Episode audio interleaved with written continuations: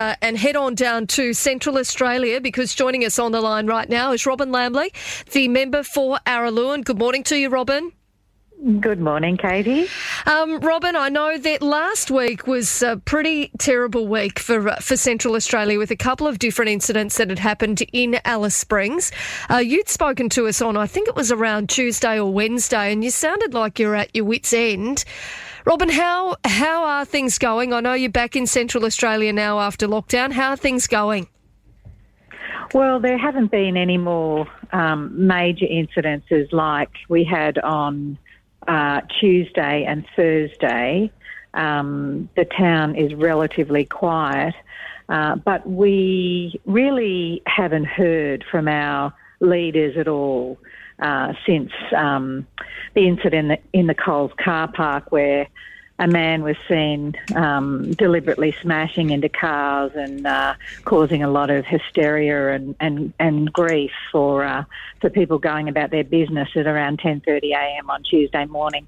Um, the, the the silence has been deafening, um, Katie, and I just find it unbelievable that uh, that no one from government has come to Alice Springs or even uh, broadcast a message from the top end to us, uh, giving us some leadership and direction. It really is quite astounding.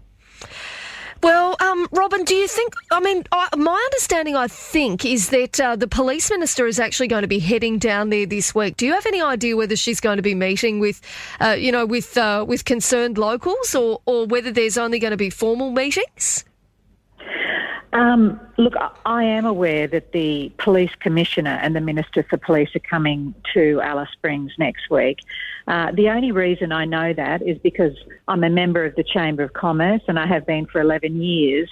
And uh, a, an email was sent out to members of that membership organisation uh, saying that they were holding, uh, organising a meeting with limited numbers with the Minister and the Commissioner on Tuesday. No time, uh, no venue, yep. um, just a, a, fairly open invitation to a limited number of people to attend. Look, and that's great. I understand that the Chamber of Commerce reached out to the Minister and the Commissioner asking for that meeting, um, and that's a really good thing. But uh, there might be a thousand people in Alice Springs that are members of um, yep. of the Chamber of Commerce.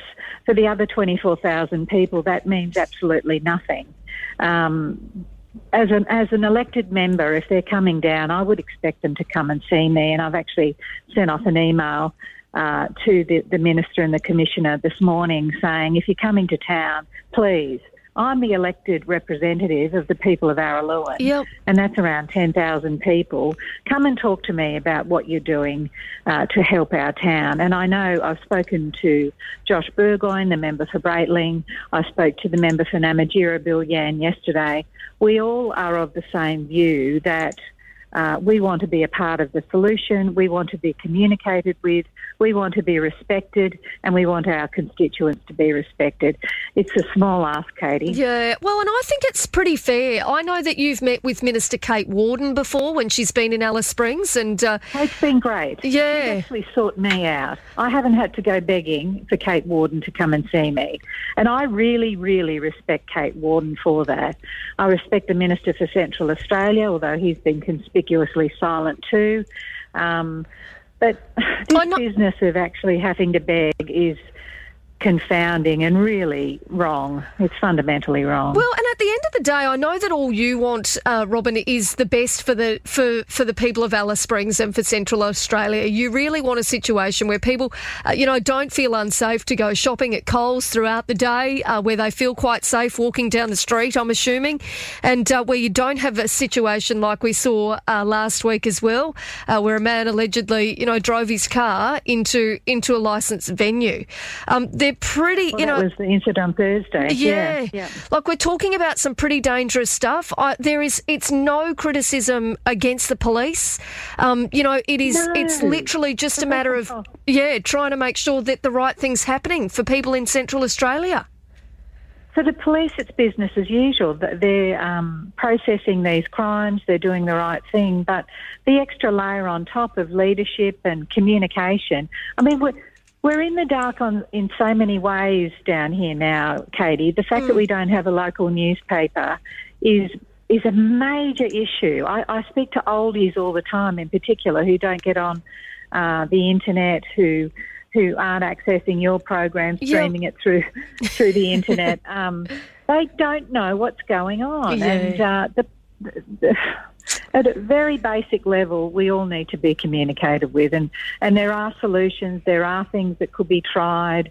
There, we do have ideas. We are local people. Yep. You know, talking to us might make their job a whole lot easier, but if you hide away and avoid, um, ignore, then uh, it's making everything so much more harder than what it needs to be.